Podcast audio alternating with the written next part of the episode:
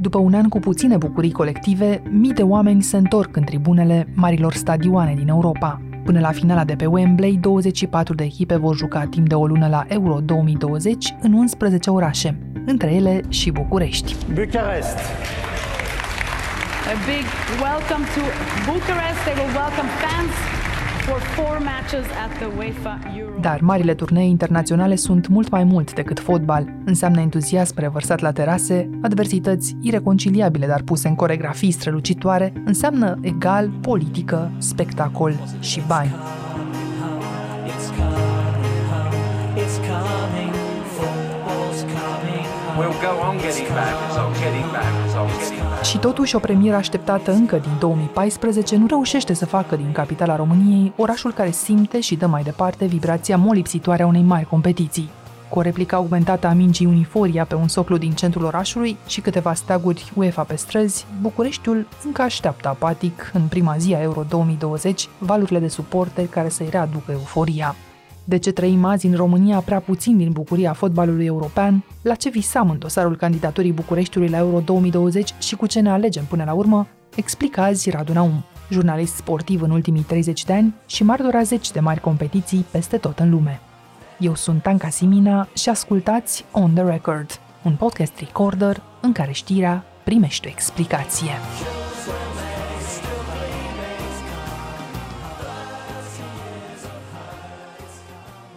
Radu, după amânări și o lungă așteptare, uite, începe în sfârșit campionatul european. Uh-huh. Mă aștept ca pentru tine, un om care respiră sportul de foarte mulți ani din copilărie, să fie un moment intens. așa Este. Nu sunt neapărat un specialist al fotbalului internațional. Sunt un pasionat pentru că acolo este miezul celui mai popular sport. Dar da, cred că e fascinant pentru oricine să vadă că vine din nou campionatul european după o amânare, după ce, sigur, s-a fost mutat de anul trecut pe anul acesta și faptul că are loc la București în același timp o bucurie și o întristare, evident. Pentru că lipsim în condiții în care jumătate din continent este acolo. Noi și Azerbaijan, dintre țările care organizează. Sunt sigură că suporterul român simte tristețea asta, dar trebuie să fie și o bucurie totuși, că Bucureștiul o să găzduiască niște competiții importante, dar tu simți trecând prin București, venind pe drum încoace, de Mm. exemplu, ai simțit în comparație cu alte orașe pe care le-ai vizitat la competiții similare, așa atmosfera asta de mare campionat? Nu, n-am simțit-o și vin din afara Bucureștiului în fiecare zi, dar uh, nu, nu simt. Nu simt și pentru că în continuare trăim vremuri speciale și pentru că nu se simte vibrația aceea a unui turneu final la care echipa ta e calificată. Avem promisiunea că în zona arenei naționale se va simți și sunt convins că așa va fi. De exemplu, astăzi când vorbim, Macedonia de Nord a descins la București. Tocmai a ajuns naționala Macedoniei, iar peste câteva ore va ateriza și aeronava naționalei din Ucraina. Încă un motiv de mare tristețe, adică să vezi o echipă de nivelul 3-4, continental, calificată. Sigur, pe un drum specific. UEFA a făcut tot felul de paliere de la care se puteau califica echipe, iar Macedonia de Nord s-a calificat, ca să fiu sincer, după ce a trecut un baraj cu Kosovo și cu Georgia. Altceva decât să joci cu Islanda sau Ungaria. Nu contează, dar să vezi așa ceva venind la București în timp ce tu stai frumos acasă și ai alte probleme, că te bate Georgia, de exemplu, pe care Macedonia de Nord a bătut e neplăcut. Până la ora disputării meciurilor de pe arena națională, Macedonia de Nord se va pregăti pe stadionul Steaua, debutul la Euro, urmând să aibă loc la 13 iunie împotriva Austriei. Dar altfel nu, nu resim nimic și pentru că nu cred că e posibil să faci lucrurile pe care le făceai în vremurile dinainte normale, nu vor fi o serie de manifestări care ar fi însoțit campionatul european. De exemplu, l-am întrebat pe Florin Șari, care se ocupă de organizarea aceasta a Euro în București. Și ce ți-a spus? Mi-a spus că nu vor fi concerte, tot felul, de, Paradele da, da, obișnuite. da, tot felul de activități în aer liber pe lângă stadion. Dar te aștepți, nu știu, să ai măcar televizoarele scoase în stradă, să ai în box ba da, o să imnul fie. Ba da, ba da, o pe să care fie. îl cântă Bono de data asta, adică ar putea să fie așa o undă Da, de nu. familiaritate. Evident că oamenii să fie interesați să uite. Sigur că o să vedem în centrul București în tot felul de zone televizoare, dar nu va fi interesul specific unui campionat european coorganizat de România în condiție că România este calificată. E clar, va fi același interes ca în cazul unui campionat european care se desfășoară în Anglia sau în Italia sau în Polonia și Ucraina, cum s-a întâmplat sau oriunde te poți gândi. Traducând pentru nemicrobiștii ca mine, că și ei ne Da. ascultă, nu va fi chiar ceea ce a însemnat concertul lui Michael Jackson în 92 pe același stadion, numai Oh, că în nu. varianta veche. A, nu, am fost la acela. Ai fost, nu? Am fost, da, la primul. La Așa, primul. da, mi la s-a primul părut vorbesc. science fiction. Da, și în 90, când am ajuns la Paris după, cu o bursă după 89, am amețit în primul zi, la propriu, de la lumini.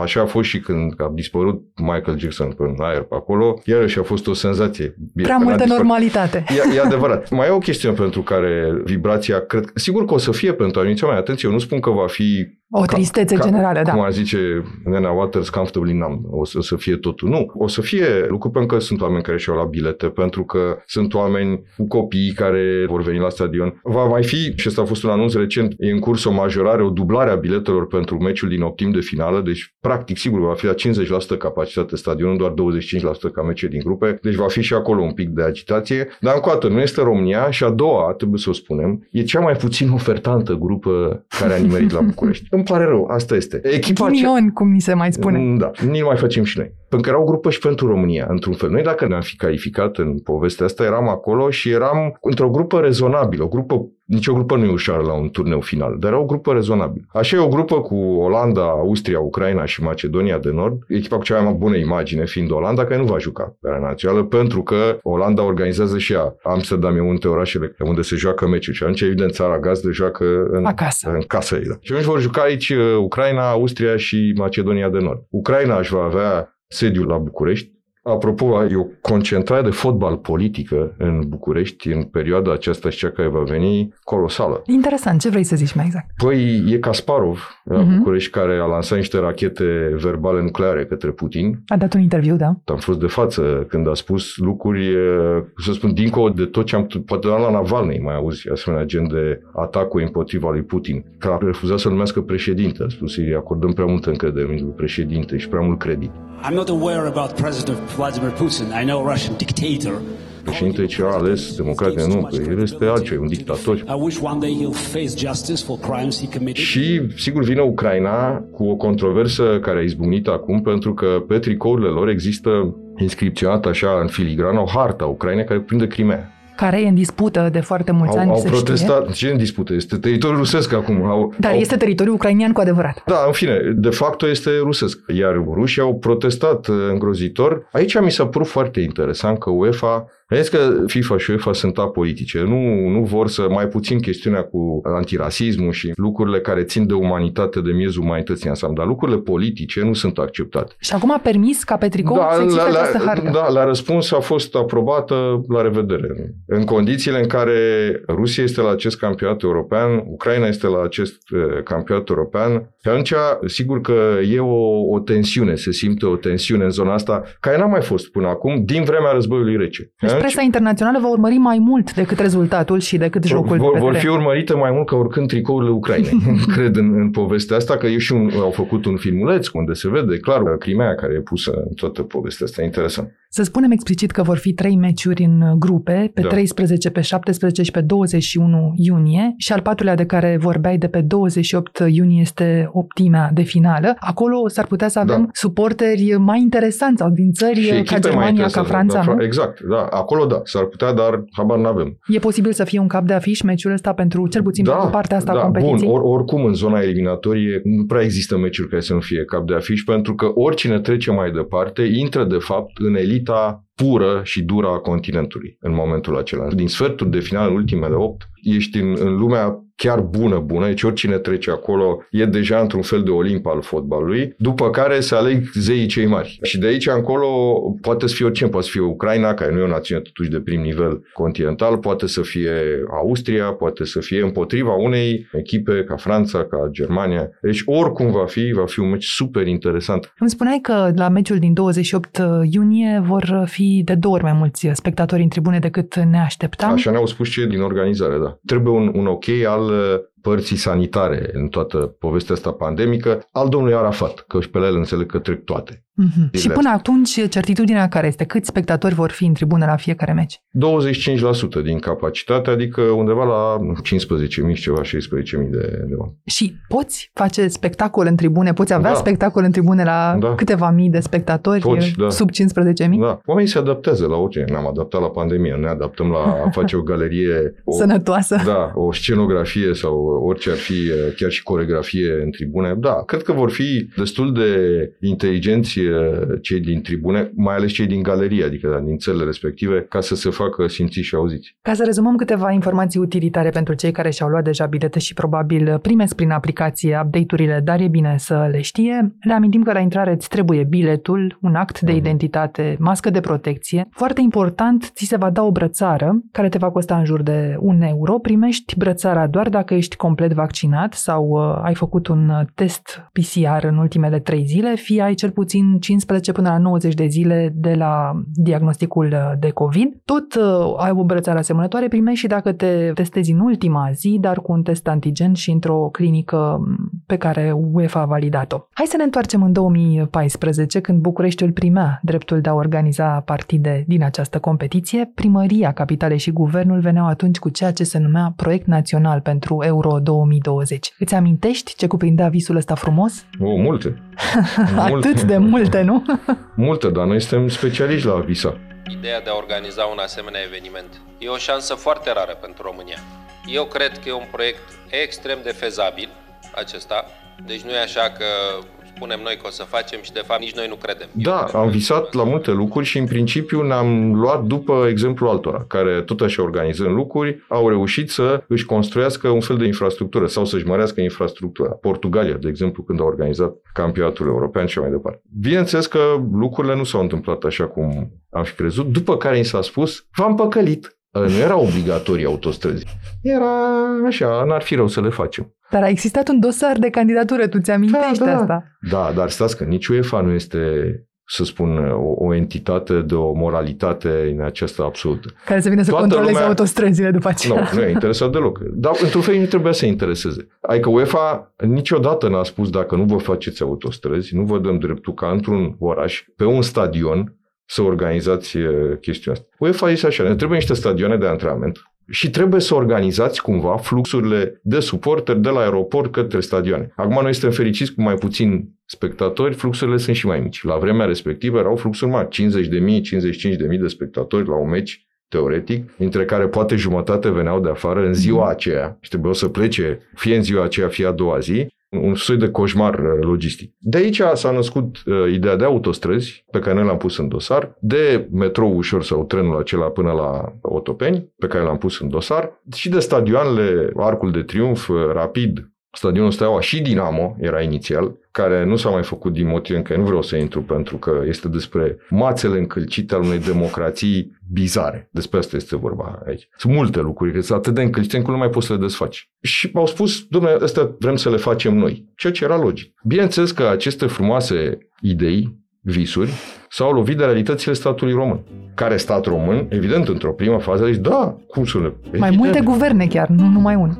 Tot astăzi adoptăm în perspectiva Euro 2020 și hotărârea... Toată lumea spune da la așa ceva, da? După care intrăm în ceea ce spunem, în intestinele sistemului. Iar cu autostrăzile știm, este crucea noastră pe care ne ducem la nesfârșit. Dar s-au făcut stadioanele, bravo. N-au fost gata la timp, asta e. Au fost gata la timp acum, că Că am mai câștigat un an. destinul ne-a, ne-a mutat cu un an și metroul a fost făcut nu la timp, de unde am și câștigat un pariu. Aha, ai pus pariu că nu se face metroul. Cu Gica Opescu, la timp. Așa. L-a pierdut. Spera că se face metroul. El fiind prins Da. în toată povestea asta guvernamentală, ce putea să spere? Că nu se face? Sau public cel Păi, puțin. A spus, Păi nu, nu, nu va fi gata la timp, dar aveam niște informații, știam de ce. Trebuia să Comisia treacă peste Europeană? niște, nu, peste niște terenuri Mhm. care aparțineau unor instituții de forță ale statului. Așa se spune, da? De Am forță, aflat la da. vaccinare că Și au este forță. varianta Instituțiile au forță. cosmetizat. Câteodată peste stat. Dar tot în uh, șirul iluziilor erau acolo că vorbeai de autostrăzi, 2000 de kilometri de autostradă. Am fi avut autostrăzi, cel puțin pe hârtie, de la București la Nădlac, de la Târgu Mureș la Iași, de la București la Suceava, de la Brașov la Bacău și lista iluziilor poate continua, e mai ceva decât o broșură electorală. Dar mai interesant și mai uh,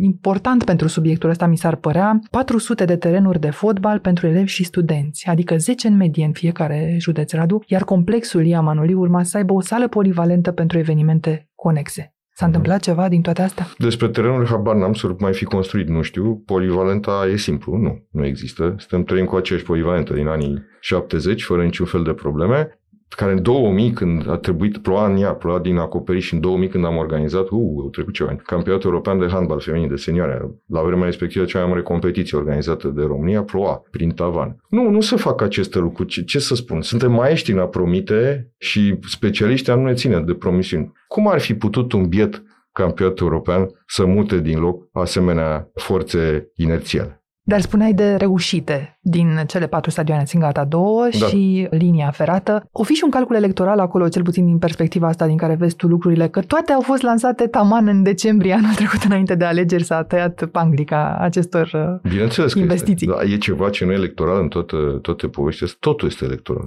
Totuși, e clar că de partea bună a lucrurilor este că s-a făcut câte ceva. Pentru că în stilul ăsta te puteai gândi că nu se face mai nimic, că încropim niște terenuri de antrenament, de aceea de ne și nouă mhm. rușine să intrăm în ele, ăia de bine, de rău, de nevoie, s-ar fi antrenat acolo. Arena Națională există și mai departe, Arena Națională ne aduce aminte, ploua la câțiva ani după ce fusese construită. Deci ne-am fi putut imagina că nu se fac, s-au făcut mai greu, mai complicat, mai cu strigăte, cu chiuituri, s-au făcut și asta până la urmă, astea sunt niște lucruri care rămân. Dar ziceai de Arena Națională și de rușine, în general, acolo ni se spune că lucrările sunt în grafic, a spus-o cel puțin primarul Nicu Șordan după ce a dat o tură de stadion. Așa e? Habar n-am, nu mai pot să intri, este...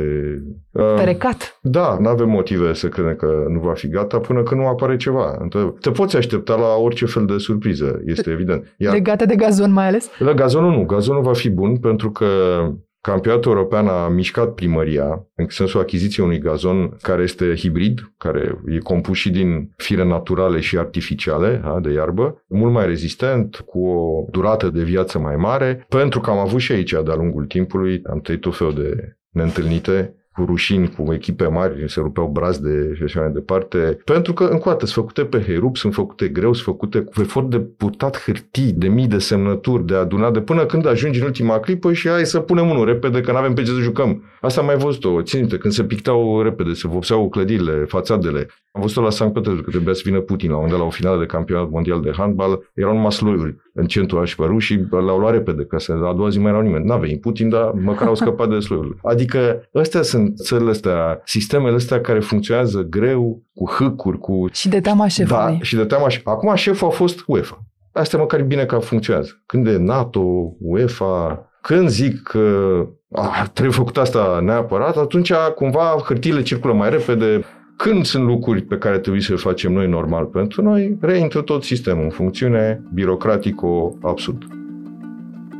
Sunt însă și țări care și-au învins în trecut propriile sisteme birocratico-absurde și au reușit să câștige din investițiile pe care le-au făcut în pregătirea euro nu doar bani, ci și încrederea străinilor. Cu ce se alege totuși Bucureștiul din luna campionatului amânat, ne spune imediat tot Radu Naum. Rămâneți cu noi!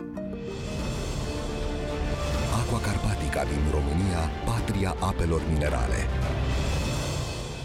Hai să lărgim atunci din nou uh, cadrul da. așa și să ne uităm la Bucureștiul zilelor uh, următoare. Îmi povesteai de o grupă destul de anostă și mă gândeam că de interesul uh, suporterilor totuși depinde și profitul, și turistic și comercial. Vezi în grupele astea valuri de suporteri care să satisfacă setea hotelierilor sau a antreprenorilor din centru vechi după pandemie? Cred că deja hotelierii știu nu o să fie așa cum băneam, din motivele despre care am tot vorbit. Ocuparea stadionului e doar de 25% și sunt destui români care totuși și-au achiziționat bilet. Dar vor fi spectatori. Nu va fi ca la finala Europa League de la București, dintre Atletico Madrid și Atletic Bilbao, când a fost stadionul plin și atunci mai toți erau suporteri ai celor două echipe. Cu sângele clocotitor și o sete uriașă de parcă ar fi nimerit în deșert, spaniolii au pornit carnavalul la București. Sunt cu zecile de mii și nu se mai opresc din băut și din dansat. Dar vor fi, sigur că vom vedea grupuri de suporteri, să spunem calmi, ucrainieni, macedoneni de nord și austrieci. Deocamdată. Deocamdată. Și, sigur, la optima de finală depinde cine vine. Economiștii au spus încă din 2014, cel puțin uitându-se așa la partea asta profitabilă economic dintr-o mare competiție, că ori poate fi o mare pierdere, ori poate fi un mare câștig, depinde cum o joci. Uh-huh. Și acum marele câștig evident era dacă făceai infrastructura de care am vorbit mai devreme, că era un câștig pentru toată lumea și dacă evident atrăgeai și turiștii care în estimările optimiste de acum un an sau cu un an înainte de pandemie însemnau 100 de mii de oameni cu 100 de milioane de euro. Suntem destul de departe de acest scenariu și probabil că vom fi în a doua variantă în care mai degrabă să fim în pierdere, nu? Se poate vorbi oare de Pierdere un oricum. Eșec? Pierderam oricum, adică depinde ce punem în balanță. Dacă punem toate construcțiile care s-au făcut, este evident că niciodată, și dacă am fi organizat, cred că tot euro, nu am fi reușit să acoperim investiții în stadioane care sunt sute și sute de milioane de euro. E clar că vor fi mai puțini bani, dar aici sunt lucruri diferite. Acolo sunt bani publici, ceilalți ar fi intrat în buzunare private. Da? E clar că sunt mai puțini oameni. Pe de altă parte, gândiți-vă peste ce an am trecut Deja faptul că vin mii și mii de oameni în București care au pe camere de hotel, care cheltuie bani, lasă bani în, în oraș, deja e un lucru aparte. Adică e mai mult decât o vară normală la București în condiții nepandemice. Mm-hmm. Trebuie să știm la ce ne raportăm, că dacă ne raportăm la absolut, o să fim nefericiți pe vecie.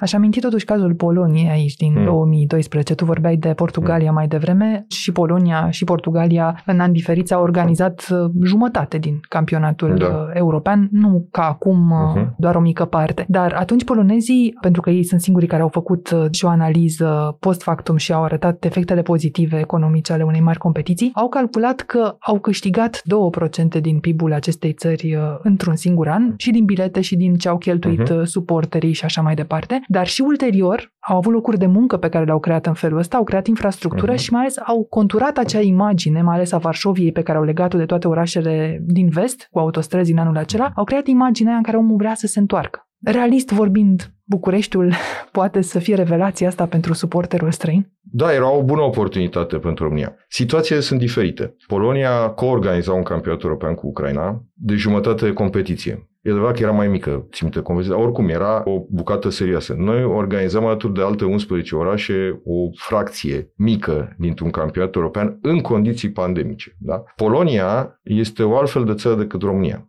Eu citesc destul de mult presă internațională, pe care pot să o citesc nu din toate țările, din toată lumea, presă vest-europeană. Găsesc Polonia în multe articole, în multe locuri, și de bine și de rău. Nu găsesc România mai deloc. Cred că ultima dată, oare era un articol pe care am citit pe multă vreme, dar Le Monde, un corespondent foarte bun pe Mirel Bran aici, era mm-hmm. despre UiPath.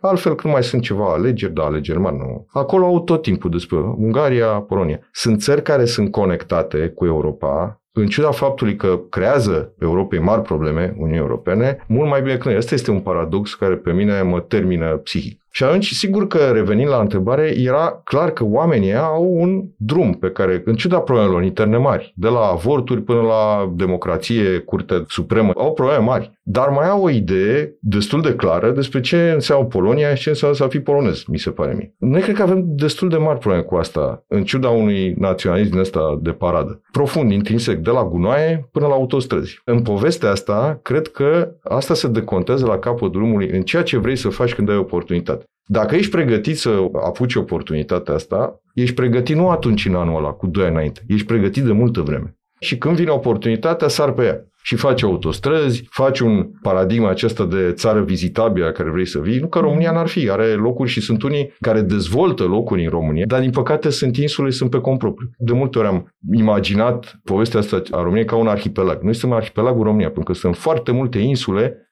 puține legate între ele, sau mai degrabă sunt unele legate între ele, altele sunt legate în altfel între ele, dar toate între ele nu sunt legate, sau sunt prea puțin legate. Și atunci de asta România nu va profita, nu va, nu va avea autostrăzi. Acum, încă o dată, cumva ajută situația pandemică și faptul că e doar o grupă. Dacă aveam un campionat european și nu făceam autostrăzi în întregime sau măcar jumătate, era problema mare de tot. Era chiar o rușine colosal. Așa este doar un business as usual în varianta românescă. Și nu știu dacă ai văzut, dar UEFA a făcut și un ghid pentru suporteri, ce e de văzut, ce e de căutat în București și în România, dacă tot ajungeți aici, dragi suporteri.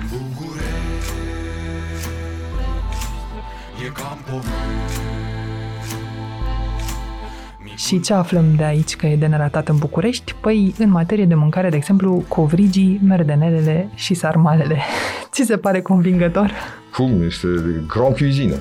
Asta este ala rumen. Da, e, dacă astea sunt, nu e nicio problemă, astea sunt. N-au ratat nimic esențial, n-avem Nu, ce să le reproșăm. Da, evident. e, sigur că poți să mănânci și alte lucruri în, în București, dar astea s-au părut lor foarte populare. E Bine că shawarma nu e acolo. Da, exact. Și urma e extrem de populară. Și tot felul de fast food-uri și ele sunt populare, dar bănuiesc că suporte în alte țări le cunosc, nu trebuie să le mai fie aduse la cunoștință. Da, asta este aici, probabil că trebuie și efortul nostru în povestea respectivă. Acum, dacă te duci pe stradă, găsești altceva, acum venind încoace, am tot trecut și mă tot uitam la ce se servea la stradă, la botul străzii. terasă. În afară de niște cafenele foarte interesante, astea sunt peste tot în lume. Uite, ca să spunem lucruri bune. Două chestiuni, străini mi le-au spus, deci nu. Străini, sigur, care trăiesc în România și pot fi un pic subiectiv, dar nu sunt subiectiv ca noi, vă spun sincer. Deci, doamne, două lucruri pe care le găsesc la cel mai înalt nivel în România și, de fapt, în multe locuri în Europa nu le găsesc. Cafeaua și pâinea, asortimente de pâine, mai nou. Sigur, scumpe, evident, dar pentru cine își permite și cine vrea să le aibă, există, uite, asta era o chestiune.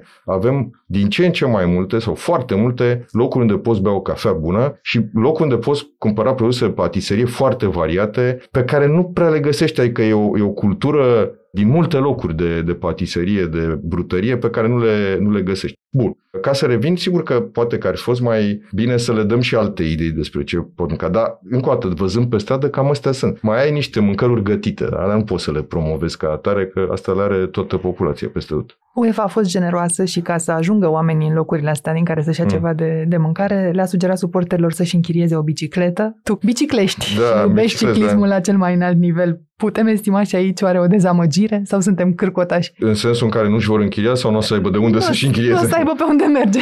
Pe unde merge, cred că la un moment dat poți să ai. Dacă vii de la Herăstrău, poți să mergi până în centru. Mhm. Dacă ți-ai luat hotel central, poți Da, să mergi până, la, stadion chiar. Până la stadion, da. Deci e ok, e în regulă. Unde îți lași bicicleta la stadion, n-aș putea să știu, dar poate că se vor gândi și la chestiunea asta. Și cred că ar fi chestiunea cu bicicleta, ar fi una dintre cele mai potrivite pentru oameni care vin și nu sunt de aici. Dar și pentru cei care sunt de aici. Dacă ai încoată unde să ți-o lași. Afluirea și defluirea sunt foarte ușoare în situația asta. Foarte ușoare. Nu stai la coadă sau în fine, prea puțin. Nu te înghesui, poți repede să găsești o mie de locuri pe unde să mergi fără să stai la cozi enorme cu mașinile sau să o iei pe jos uh, kilometri întregi. Nu există cât ar trebui, dar există. Există și, de exemplu, de-a lungul cheiului Dâmboviței. S-au făcut și în alte locuri. Din fericire, sigur că aglomerează mașinile, sigur că dată am cuvinte destul de aspre pentru eh, cei care n-au gândit totuși o fluidizare și a traficului. Dar faptul că există e foarte bun. Aș vrea să văd, într-adevăr, mai mulți bicicliști, poate cu ocazie euro, pe acolo. Pentru că dacă văd 300 de mașini în trafic, ori îi convingi cumva pe cei de acolo să ia bicicleta, ori cumva ai gândit greșit că dacă ai făcut o pistă în care trece o dată la o oră un biciclist, dar a înghesuit 500 de mașini, ai o problemă.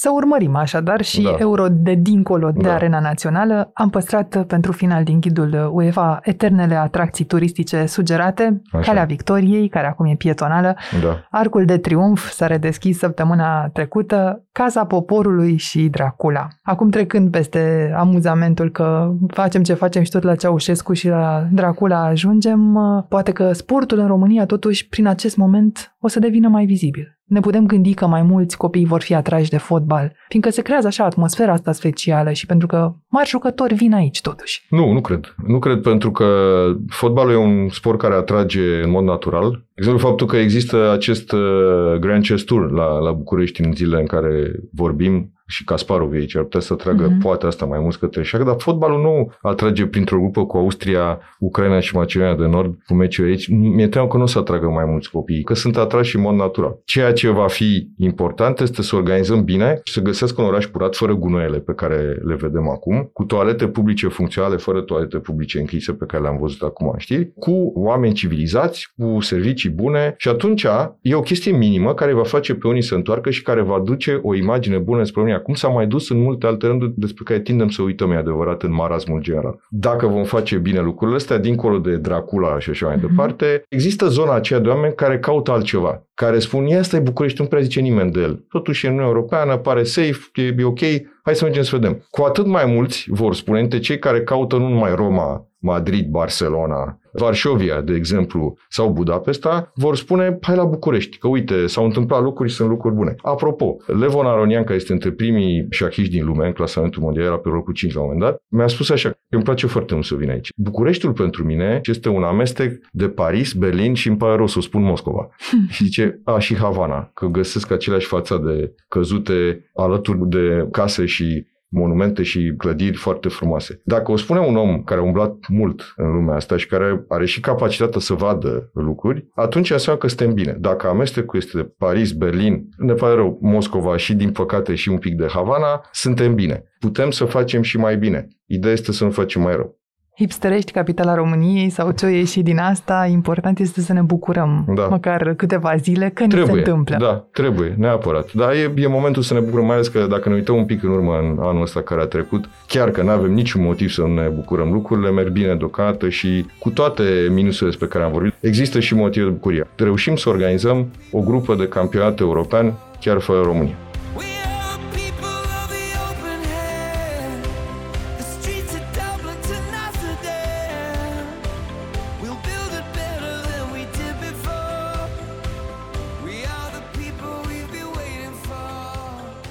Ați ascultat On The Record, un podcast produs de Recorder și susținut de Banca Transilvania. Ne găsiți pe Apple Podcast, pe Spotify sau pe orice aplicație de podcast pe care o folosiți. De asemenea, ne puteți urmări pe canalul On The Record de pe YouTube. Ca să nu ratați niciun episod viitor, nu uitați să dați subscribe. Vă recomandăm să ascultați și podcastul BT Talks, disponibil pe bancatransilvania.ro podcast. On The Record are ca editori pe Cristian Delcea și pe Mihai Voina. Eu sunt Anca Simina, ne reauzim vineri.